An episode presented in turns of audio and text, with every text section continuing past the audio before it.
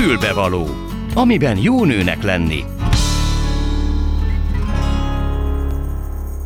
Jó napot kívánok, tisztelettel köszöntöm Önöket a mikrofonnál, Gál.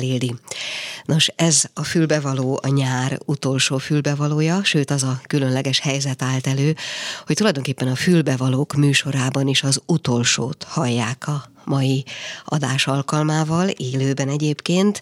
A műsor ebben a formában megszűnik, hogy pontosan mi lesz helyette, ezt ne, egyrészt nem az én tisztem elmondani, másrészt arra kérem önöket, hogy figyeljék a Klubrádió különböző műsor ismertetéseit, mert szeptembertől már egy új műsor várja önöket. Szóval majd valamennyi műsorvezető, egykori műsorvezető társam nevében is az a mai egy óra végén el fogok köszönni. Addig azonban elmondom, hogy mire számíthatnak ma.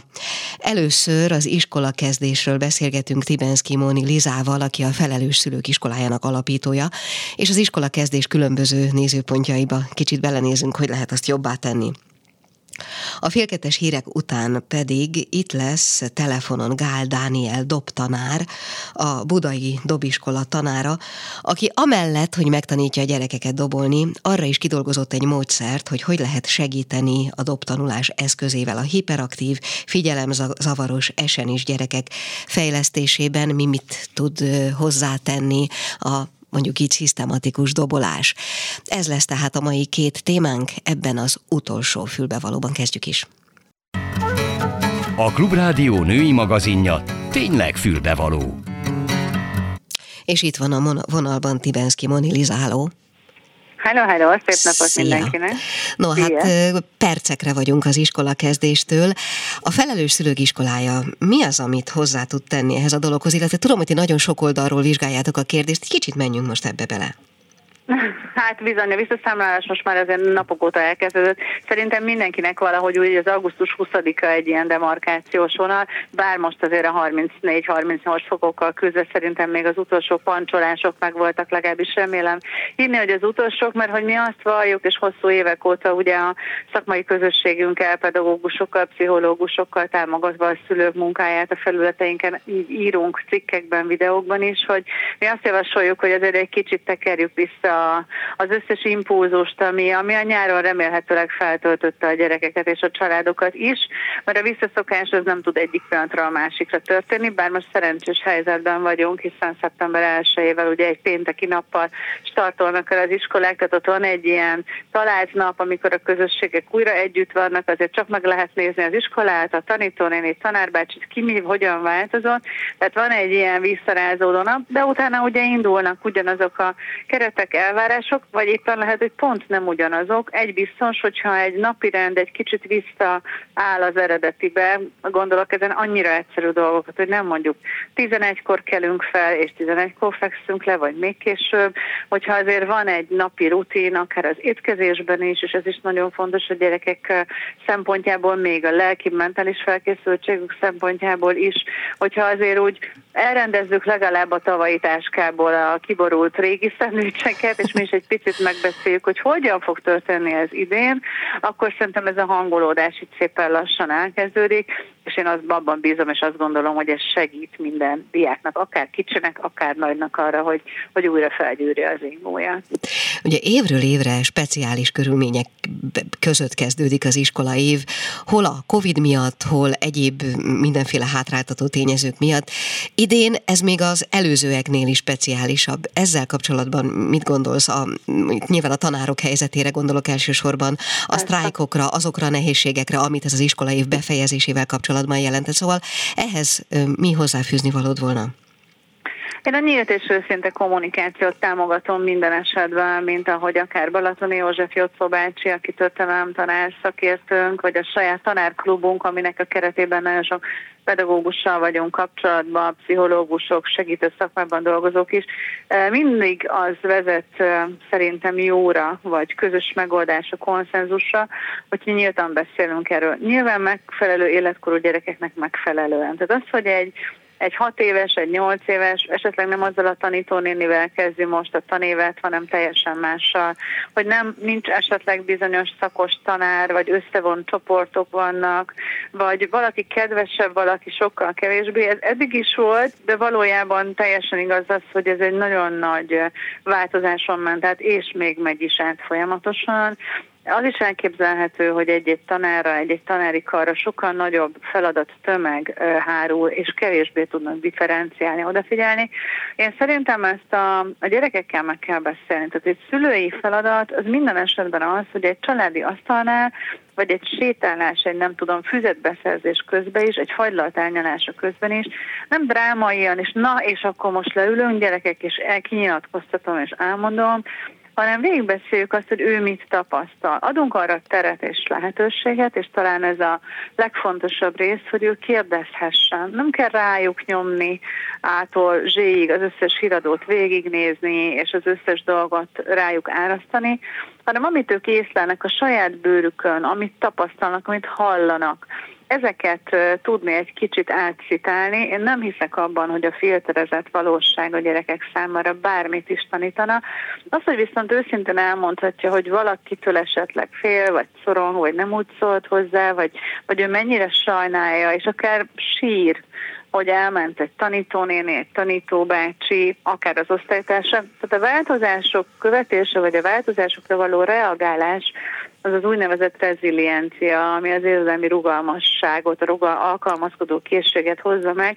Ezt tudjuk mi szülőként, de persze tanárként is narratívába megadni nekik, hogy elmondanak egy élethelyzetet, vagy mi elmondunk egy élethelyzetet, és azt átbeszéljük úgy, ahogy ők érzik, mindenkinek joga van érezni bármit is, és ezt ne is nyomjuk el bennük. Nyilván nehéz ezt iskolai keretek között, tehát hogy hol teremti meg az osztályfőnök arra a teret, hogy tényleg egy kicsit ventilálhassanak a gyerekek, az, hogy egy szülő volt teremti, még azt gondolom, hogy azért ez egy nagyon fontos lenne, de hogyha úgy érezzük, hogy nagyon sok feszültség van, akár kimondottan probléma, szélsőséges dolgokat tapasztalunk, nagyon erőteljes szorongást, nem alvást, fejfájás, gyomorgörcs, mert azért ezek elő szoktak jönni iskola kezdéskor, akkor pedig érdemes segítő szakembert kérni. Akár pszichológust, akár én magam sport és mentáltréner vagyok. Tehát nagyon sok olyan módszer van, ami segít szétszálazni azokat a dolgokat, amire hatással vagyunk, és azokat a dolgokat, amire nem. És akkor ezt így a gyerekek is egy kicsit jobban megértik, megérzik, hogy igen, az iskolába be fognak csengetni 8 órakor, vagy 8 óra 15-kor, vagy kinek mikor kezdődik, az akkor kezdődik. És hogyha elkésel, annak van következménye. Ha nem csinál meg a házi feladatot, annak is van következménye. De azt hittem mondjuk valamilyen közösségben valamiért nem érzed jól magad, vagy nem tudsz kapcsolódni, ez megtörténhet, és ettől te nem vagy rosszabb vagy jobb. Ez egy állapot, amit meg kell segíteni különböző módszerekkel. Igen, nagyon jó végszót adtál ahhoz, amit éppen kérdezni akartam volna, vagy amerre szerettem volna tekerni ezt a beszélgetést, mert ugye a dolgok nagy része persze átbeszélhető, és persze, hogy kötődnek hozzá érzelmek, de nyilván az esetek egy részében nem ennyire drámai a szituáció, hanem egyszerűen csak nincs kedve az embernek befejezni a nyarat. Szóval szülőként, vagy, vagy akár tanárként, hogy lehet meghozni a gyerek kedvét az iskolába járáshoz?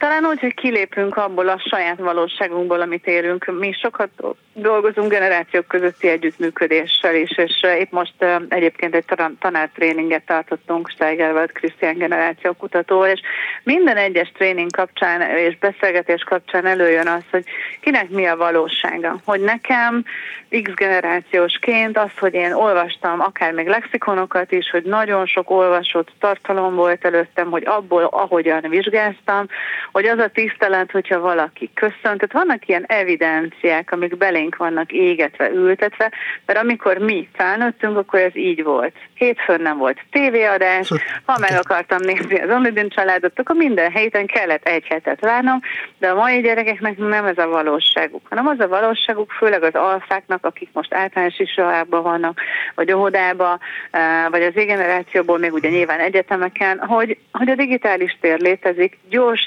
impulzusokra vannak rászoktatva. Ezt hozta a világ, nem feltétlenül mi, vagy ők, a számítógépes játékokon három másodpercenként lépnek egy szintet, és kapnak dicséretet. Egy kicsit abba bele kell gondolnunk, és nem is a saját gyerekkorunkba, mert az nem ugyanez, hogy ő számukra mi a visszajelzés, mi az érték, mi az, amihez tudnak kapcsolódni, és egy picit átülni abba a hajóba, mert hogyha mi mondjuk tudunk egy egyszerű példát mondok, egy kanapén a saját gyerekünkre, egy közösségi média platformon olyan gifeket dobálni, vagy olyan emojikat, amin egyszerre összenevetünk, és kilépünk abból a kücsi világból, és aztán tudunk offline-ba beszélgetni egy kicsit, akkor mi egy picit beleléptünk az ő világukba, ők meg beleléptek a mi világunkba, és akkor lehet érdeklődést felkelteni. Tehát mindannyiunknak változni kell, mert azt gondolom, hogy a tanulás kulcsa az a játék, és az érdeklődés, meg a kíváncsiság felkeltése, ami sokkal nehezebb, mint valaha, mert olyan mennyiségű információ pörög át a gyerekek fején, jellemzően a közösségi média által, de a játékok által is, de teljesen máshol van az inger. Az sem kérdés, hogy egy tanár 45 percben gyakorlatilag versenyzik a Netflix-el, meg a TikTokkal, nem tudja ugyanazt a tempót hozni. De az, hogyha mi szót akarunk érteni egymással, akkor igenis játékosan a gamification eszközével érdemes tanítanunk. Érdemes végig gondolni egy családnak, hogyha mondjuk kiskamaszokkal elmegy valahova, akkor van-e valami olyan trendi vagy fancy, akár egy fagyizó, akár egy nagyon jó, nem tudom, kilátó, vagy egy merő sportkocsi, amivel tud csinálni egy selfie és kirakhatja az Instára. Persze ezeket mind végig kell beszélni, tehát ezek szélsőségek. Csak nagyon más szemüvegre van szükségünk ahhoz szerintem, hogy meg tudjuk mutatni azt, hogy, hogy milyen a világ, mert mi játszottunk úgy a felelős szülők iskolájával élménypedagógiai programot, hogy én személy szerint a saját nappalimból 20 ezer diákkal játszottam online a virtuális térbe, történetesen a Vasiska ennek a szabaduló szobájába. Néztük azt, hogy mi a kassa, meg a kapa, meg ilyenek, és nagyon élvezték. De merőben más módszer, mint amikor megemeljük a krétát, vagy amikor kiállunk a családba a gyerekekkel, és bezeg az én időmben ez senkit nem érdekel. Igen. Nem így lehet ezt, hanem érzékletesen és az érzelmeikre hatva átadni. Értem, és válaszoltál is a kérdésre, de most akkor egyen rosszabbat kérdezek, vagy egyáltalán nehezebbet. Ugye azt mondod, hogy tanártréninget tartottatok. Uh-huh. Ugyanez a dolog milyen módon alkalmazható, már mint úgy értem a kedvcsinálás az iskolakezdéshez, a tanárokra, vagy adott esetben a szülőkre is. Nagyon, hogy mondjam, közeli az az élmény, hogy, hogy az ember azt érzi, hogy rajta a felelősség, el kell kezdeni, a gyereknek kedvet kell hozzá csinálni, pedig nekem sincs, pedig, és ezt mondhatom akár tanárként is, akár uh-huh. szülőként is. Erről mit gondolsz? Hát talán az önismeret a válasz erre, hogy megtaláljam azt a pontot, megtaláljam azokat az energiatöltő dolgokat, és szálljak rá időt, energiát és figyelmet, amivel én tudok működni. Mert mindenki nagyon sok szerepben van jelen. Én is vagyok édesanyja, vagyok újságíró, vagyok tréner, vagyok sok-sok minden. De hogy én saját magam, vagy te saját magad, vagy a hallgató saját maga, mi az, ami őt tölti?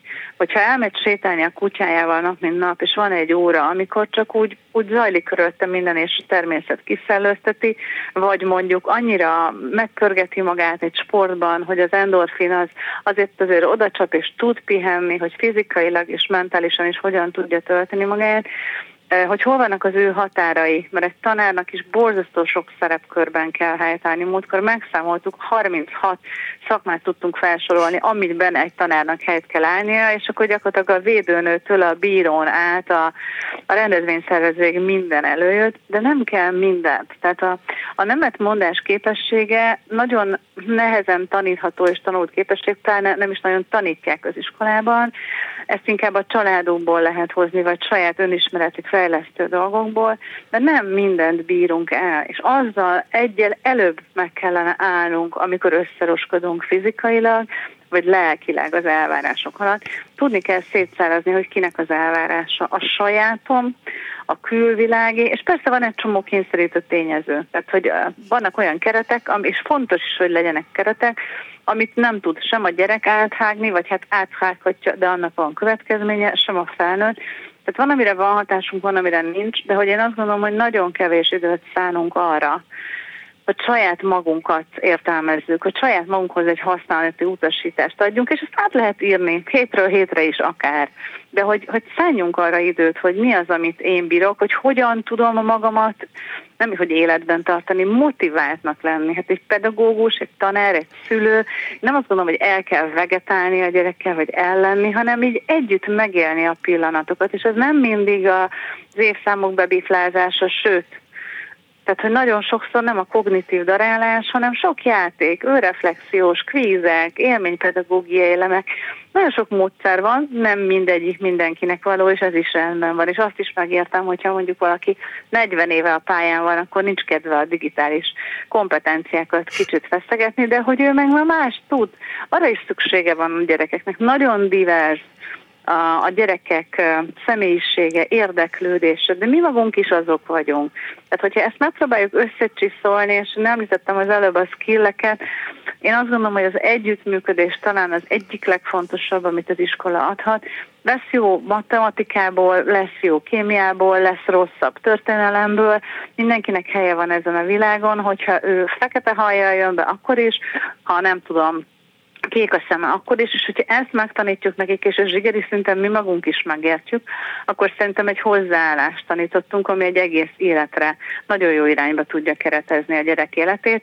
És az, hogy mikor tanulja meg az évszámokat, nyilván fontos, de azért a digitalizáció korában, a Google korában nem ezt tenném első helyre. Mm, világos. A, ami leginkább megkülönbözteti a nyarat és az iskola időszakot, az gondolom az időnek a beosztása, vagy az a fajta keret, amiről az előbb beszéltél. Arra hogy lehet gyorsan, röviden átállni szülőként, gyerekként, tanárként, meg mindenféle szempontból? Tudom, hogy nehéz, hiszen eddig ugye a 11-kor keltünk, és most nem tudom én 7-kor kell. De szóval hogy lehet azt, megint csak azt mondom, jó kedvel beiktatni az életünkbe újra? Ne vállaljuk túl magunkat, próbáljunk meg kialakítani egy vagy két szokást. Az a helyzet, hogy a szokások, ugye hozunk magunkkal egy csomó tanult dolgot, ami már így belénk kivódott hosszú évek alatt, vagy így szokta a család, vagy így szoktam én, vagy nem tudom. Ezeket egy kicsit nézzük meg, és ezen felül próbáljunk mindig beiktatni egyet. Ne egyszerre húszat, mert az nem fog menni. És a sikertelenség az motiválatlanságot szül érdemes azt eldönteni, hogy oké, okay, tudom, megint apróság, akkor mostantól kezdve minden nap nem kell hatkor kelni, kelljünk föl nyolckor, és mondjuk feküdjünk le este tízkor, vagy hát nyilván életkor válogatja, hogy hány éves gyerek, de hogy az alvás az egyik legfontosabb dolog, nem csak fizikai szinten, hanem mentális szinten is a pihenés, a kütyümentes idők, tehát a digitális detoxról nagyon hosszan és nagyon sokat tudnék beszélni, hiszen a kék fény, a vibráló üzenetek, képek, audiovizuális tartalmak, amit nagyon sokszor a gyerekek még este az ágyban nézegetnek, ilyen kis elcsendesedése ment, az nem olyan, mint a hallott mese. A saját világunk, a saját fantáziánk, a hallott szavak, mesék alapján pont annyit tud elképzelni, ami neki harmonikus és nem ijesztő. Amikor viszont ezt direkt képekbe kapjuk, akármilyen életkorban, akkor ő teljesen más impulzust és inget kell, sokkal, sokkal inkább neurológiailag hat, nagyon sokszor nem jó irányba. Tehát én szerintem, hogyha a nap elejét és a végét meghatározzuk, és mondjuk azt, hogy ez az elcsendesedés, ez hogyan zajlik, akkor szerintem már egyet megtettünk ennek érdekében. És az a jó a szokásokkal, hogyha viszonylag folyamatosan csináljuk, és konzekvensek vagyunk saját magunkhoz, vagy szülőként a gyerekünkhöz, mert azért az ő érzelemszabályozásuk azért 14 éves kor alatt nem nagyon uh, alakul ki ugye a frontális lebenyérésének hiányában. Tehát ha betartjuk ezeket a kereteket, akkor ezek a szokások rutinná válnak, már nem kell megfeszítetten figyelni rá, hanem jön, és adja magát, és olyan szépen fel lehet ezt építeni. Hétről hétre, hónapról hónapra, és én azt gondolom, hogy vonjuk ebbe bele a gyereket is. Hm. Minél nagyobb, annál inkább neki is legyen véleménye, dönthessen. Ne ezer dologból kettő vagy három közül. Tehát a döntéskényszerét se nyomjuk rá. Mi válasszunk, szűkítsünk néhány dolgot, és abból mondjuk azt, hogy piros, kék vagy zöld, de nem azt összes árnyalatából, mert az borzasztó nehéz. Hm. Jó, maradt-e ki valami olyan, ami nagyon fontos az iskola kezdéssel kapcsolatban, és feltétlenül szeretnéd elmondani, arra még pici időnk van esetleg? Hát én behoznám a sportot, mert én nagyon-nagyon azt gondolom, hogy a sport általi nevelés az egyik olyan zsigeri dolog, amit soha nem hagynék ki, és nem a versenysportról beszélek, hanem a mozgásról. Ugyanis a mozgás általi tanulás akár óvodáskorba gondoljunk, vagy még kisebbre, kúszás, mászás, leteszek egy, egy labdát, és megmozdul érte a gyerek, és már a jobb agyféltekéje harmonizálódik. Meg gondoljunk csak abba, hogy mennyi testtartás romláson akár az iskoláknál, hogy kütyőznek, lefele hajtják a fejüket, ülnek 7-8 órát a padban, nem mozdulnak meg. Az a helyzet, hogy a sport, hogyha egy jót tudunk választani, és, és nagyon sokféle fajta van, és nem is kell heti 5 vagy hetet, van akinek való a versenysport, van akinek nem. De én azt gondolom, hogy például akár egy csapatsportban annyira meg lehet találni azt, hogy, hogy mit csinál egy védő, mit csinál egy támadó, mit csinál egy különböző szerepkörökben, ugye a sportoknak megfelelő szerepkörökben mozgunk az életünkben is, hogy milyen egy idézőjelben levett konfliktus a sportpályán, hogy hogy lehet ezt sportszerűen kezelni, hogy annak is vannak szabályai. És hogy ad egy rendszert, egy ritmust egy gyerek életének, egy felnőttének is. Én is több mint 40 éves voltam, amikor a félmaratont lefutottam, pedig nagyon-nagyon nem tudtam futni, és nagyon duci gyerek voltam. De valahogy az élet hozta azt, hogy a sport egy hatalmas rendszert adott az életembe, és nekem az a betöltő kábelem, és látom a saját gyerekeimen is, hogy az a boldogság hormon, amit ugye kvázi biokémiailag ad, az endorfin, a dopamin, az összes olyan öröm, boldogság hormon, amit akár a kütyüzés is hozhat, azt ki lehet ezzel váltani, de valós társas interakciókról szól, élményről, sikerről és megküzdési stratégiáról. Úgyhogy ha én egyet javasolhatnék, minden szülőnek azt mondanám, hogy találjon egy-két olyan sportot, amit akár együtt szívesen űz a gyerekével, akár a gyerekek külön, de hetente háromszor, négyszer én biztos, hogy elküldeném a gyerekeket sportolni. Mm. Jó, hát fontos volt és hasznos, amiket mondtál, nagyon szépen köszönöm. Kezdjük most akkor ezzel, ezzel a végszóval az, az iskolaévet. Tibenszki Moni Lizát hallották, a Felelős Szülők Iskolájának alapítóját. Köszönöm szépen még egyszer, szia! Én is köszönöm, és mindenkinek jó iskola kezdést! Folytatódik a Klubrádió ékszere, a fülbevaló. Méghozzá valami egészen különleges témával folytatódik, mert hogy a dobolásról fogunk beszélgetni, illetve a dobolásnak a jótékony hatásáról a hiperaktív, figyelemzavaros, esenis gyerekek fejlesztésében, de úgy egyáltalán is a dobolásról szeretném majd fogadni Gál Dánielt, aki itt van a vonalban, és aki a Budai Dobiskola tanára. Háló! Üdvözlöm a hallgatókat, jó napot! Szia, szerintem mi tegeződtünk, ugye? Tegeződjünk, kérlek! Oké. Okay. Na szóval beszélgessünk egy kicsit, kérlek szépen, úgy alapvetően magáról a dobolásról, ugye, és most nem akarok azzal az egyébként kicsit ostoba, ám de közkeletű szólással élni, hogy a dobos nem ugyanaz, mint a zenész, vagy a zenész az már majd, vagy a dobos az már majd nem zenész, vagy ilyesmi, de hogy mi az, ami, mi az a különlegesség, amit a dobolással el lehet érni, amit esetleg más zenetanulással nem? Én azt gondolom, hogy a dobolás az egy olyan ősi ö, ö, szimbólum, motivum, illetve hangszer, amit tényleg több ezer éve használunk. A, ez, a, ez a hangszer, ez ugye része volt a törzsi ö, létnek, szakrális tárként volt tisztelve. Ez mind a mai napig szerintem ö, ugyanúgy megállja a helyét, csak ezek, ez, ez így nagy, nagy, színpadon, nagy színpadon történik meg egy, egy, egy, egy repetitív koncert személyében, ha fogalmazhatunk így, aminek az a lényege, hogy, hogy ez a repetitív mozzanatával mi képesek vagyunk táncolni, és, és felvenni egy olyan ritmust, ami, ami, ami szórakoztatásunkért van. Tehát, hogy mindannyiunk lelkében működik egy, egy, egy dob, egy dobos, mindannyiunknak működik egyfajta time az, az életében? Én azt gondolom, hogy igen, igen, tehát van egy, van egy belső ritmusunk, és ezt a belső ritmust ezt képesek vagyunk egy, egy dobnak nevezett hangszerbe is transformálni, így, így kapva szerepet aztán a zenében is. Nagyon sok ö, ö, ö, sokan vitatkoznak, hogy a, a dobos az zenésze vagy sem, ezt döntse mindenki maga. Általában azt mondják, hogy a zenész legjobb barátja, szó viccel élve.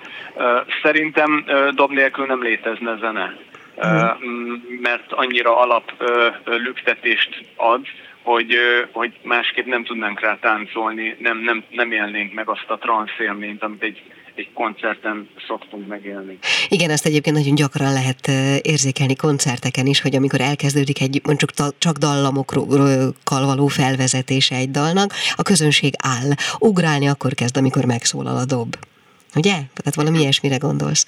Jó, kicsit kérlek beszélgessünk arról, hogy amikor az ember elkezd gyerekként tanulni egy ritmus hangszert, az annak mi a módszertana? Tehát elkezd, elkezdtek mondjuk tapsolni, vagy elkezdtek, nem tudom én, ritmust visszatapsolni? Tehát ilyesmire gondolok, a ritmus készségét kezdje el fejleszteni az embernek? Így van, így van. Tehát érdemes minél korábban szerintem elkezdeni és adaptálódni hozzá de ahogy, ahogy mondjuk figyeljük a kisrásznak a, a, a reakcióját mondjuk egy Metallica koncerten, ő, hogyha elkezd bólogatni, az már ritmustartást jelent, tehát uh-huh. ő mhm. már azonosult azzal a tempóval, és képes tartani is.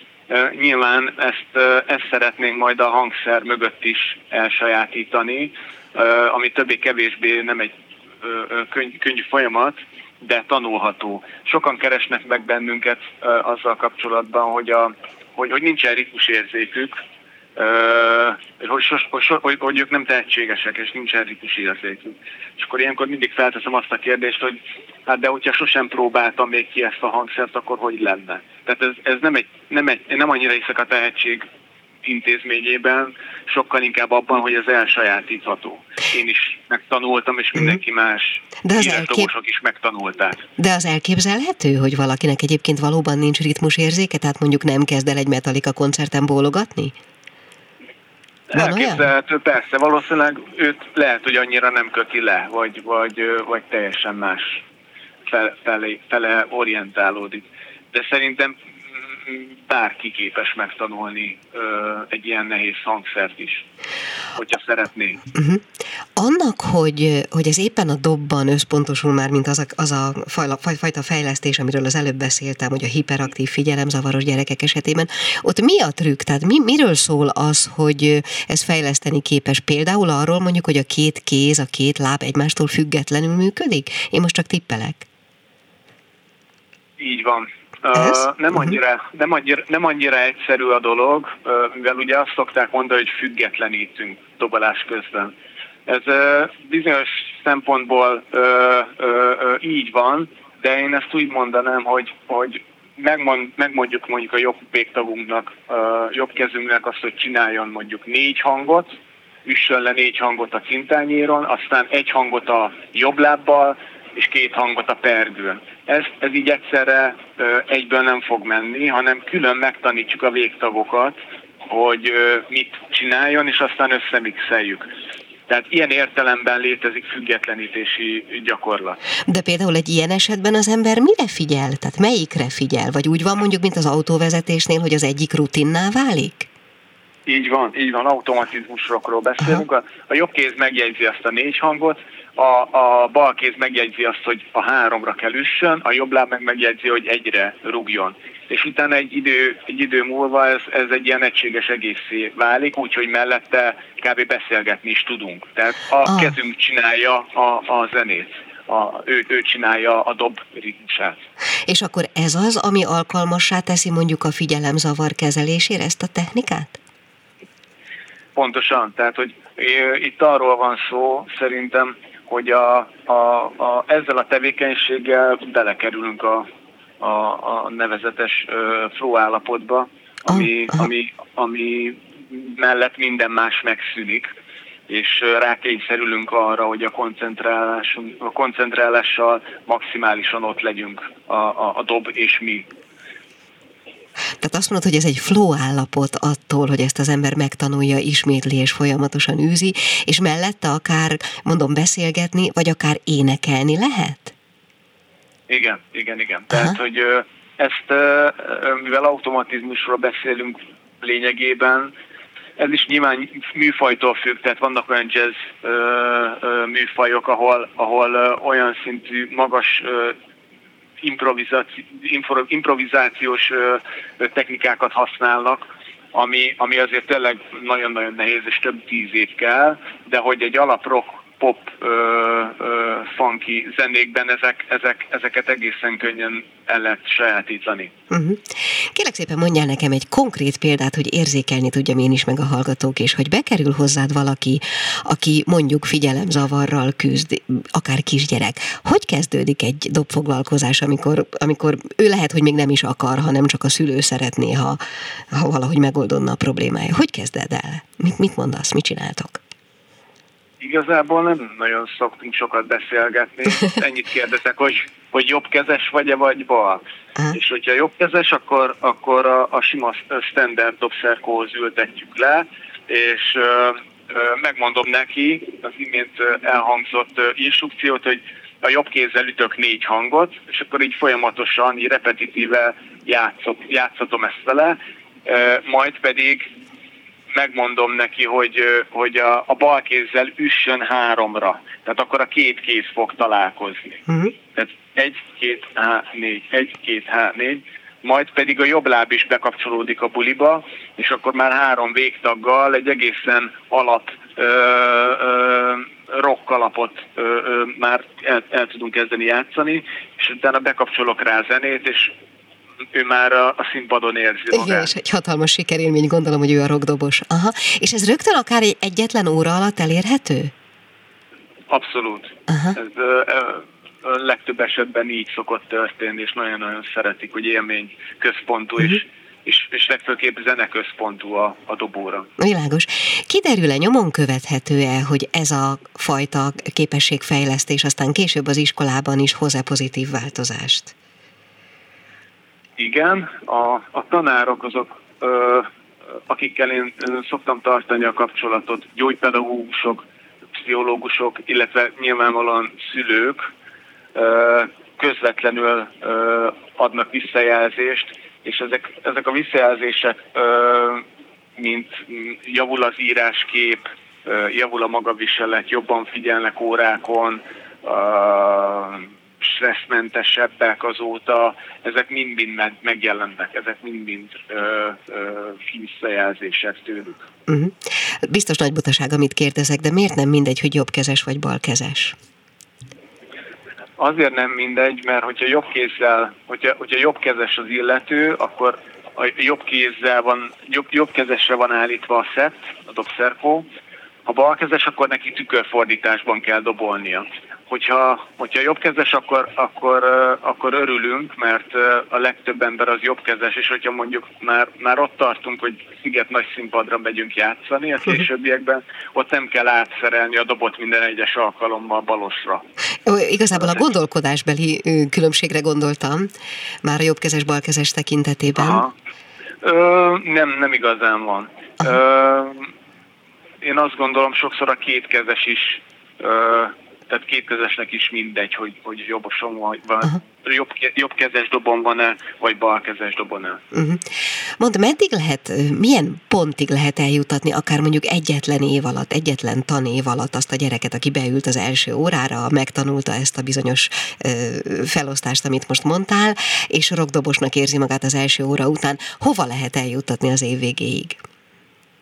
Egy év alatt, hát már engem is meglepett jó pár csoda, nagyon szép eredmények vannak. Mi amúgy is szoktunk egy tanézáró koncert keretében megmutatni, hogy a diákok miket tanulnak.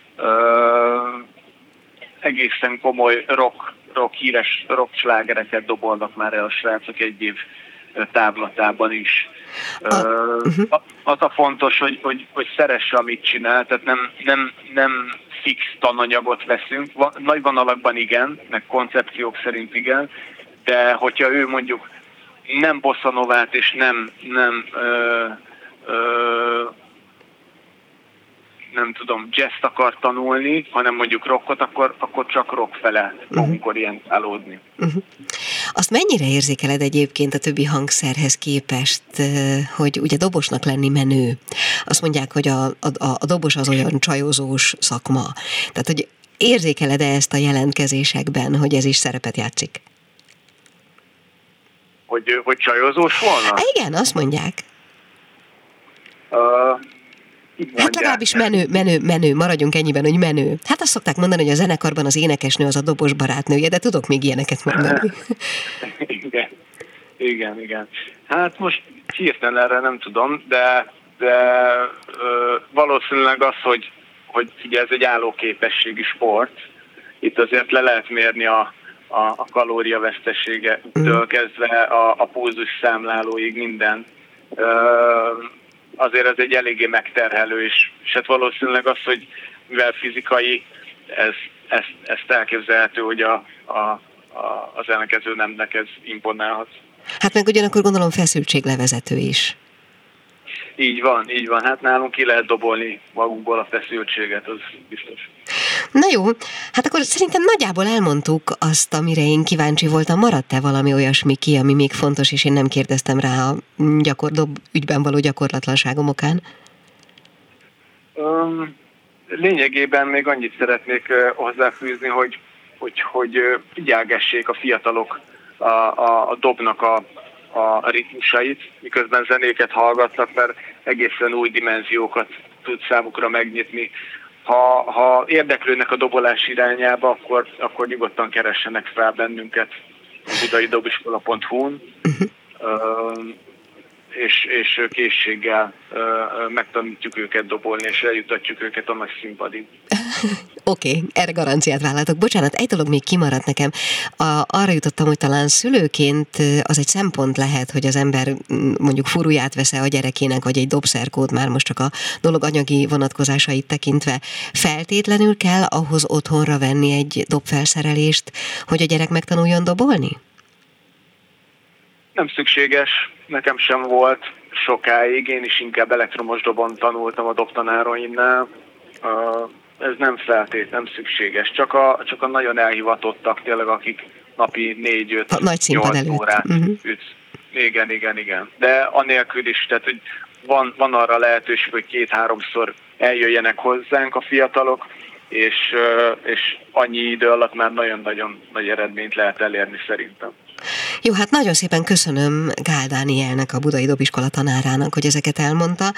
Remélem, hogy ért értelmezhető volt talán az is, amit a hiperaktív és figyelemzavaros gyerekek fejlesztésével kapcsolatban mondtál, és nagyon szépen köszönöm, hogy a rendelkezésünkre álltál. Szia! Én is köszönöm, minden jót, sziasztok! Mi kell a nőnek? Egy fülbevaló.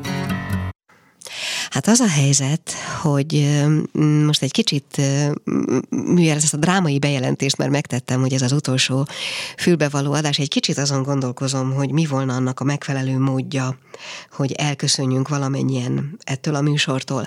Nos, az biztos, hogy sok-sok éve létezik már ez a műsor, és nagyon sok mindenki megfordult benne műsorvezetőként, vendégként is, sőt, számtalan nevezik így reklámbeszélgetésnek is helyet adott ez a műsor, ha másra nem csak Ilcsi bácsira gondolunk, akit már én is átvettem egy korábbi műsorvezető társamtól, és az akkori betelefonálós hát vendégekre, hozzászólókra, akkor azt mondhatom, hogy ez egy meglehetősen színes és széles kört föl fölülelő műsor volt. Ugyanakkor én emlékszem olyanra is, hogy kaptam olyan típusú kritikát, hogy nem eléggé feminista. Nos, hát ha a műsor nem eléggé feminista, akkor az valószínűleg abban gyökerezett, hogy én nem vagyok a szó klasszikus értelmében eléggé az. És ezt túlzottan tulajdonképpen nem is bánom, miközben készült, emlékszem, egy nagyon fontos és hasznos beszélgetés, ami aztán utána meglehetősen több, sok hullámot is vert a feminizmus kapcsán. Itt volt egy pszichológus beszélgető társam, sőt, aztán még egy színházzal kapcsolatban is beszélgettünk szintén a feminizmusokán. Ilyen értelemben nem venném magamra ezt a fajta kritikát. Én szerettem volna és most csak magamról beszélek, egy olyan típusú műsort csinálni, ami, és ezt szoktam mondani a végén, ami élni segít, élni még hozzá a hétköznapokban nőként, és olykor kikitekintettünk ebből a szerepkörből is, más irányba is. Beszélgettem olyan férfiakkal, akik szívesen hallgatták ezt a műsort, sőt olyan élményem is volt, hogy tulajdonképpen csak a hangomat felismerve jött oda egy-egy úriember azt mondani, hogy számára hasznos információkkal bírt. Ez a műsor, de nem akarom sem magamat, sem a műsort dicsérni legkevésbé sem, de minden esetre ez most az a pillanat, amikor körülbelül 10 perccel, 2 óra, 10, 9 perccel, 2 óra előtt én most szeretném megköszönni önöknek, hogyha hallgatói voltak ennek a sok-sok éves műsornak. Teszem ezt valamennyi korábbi műsorvezető társam és a magam nevében is.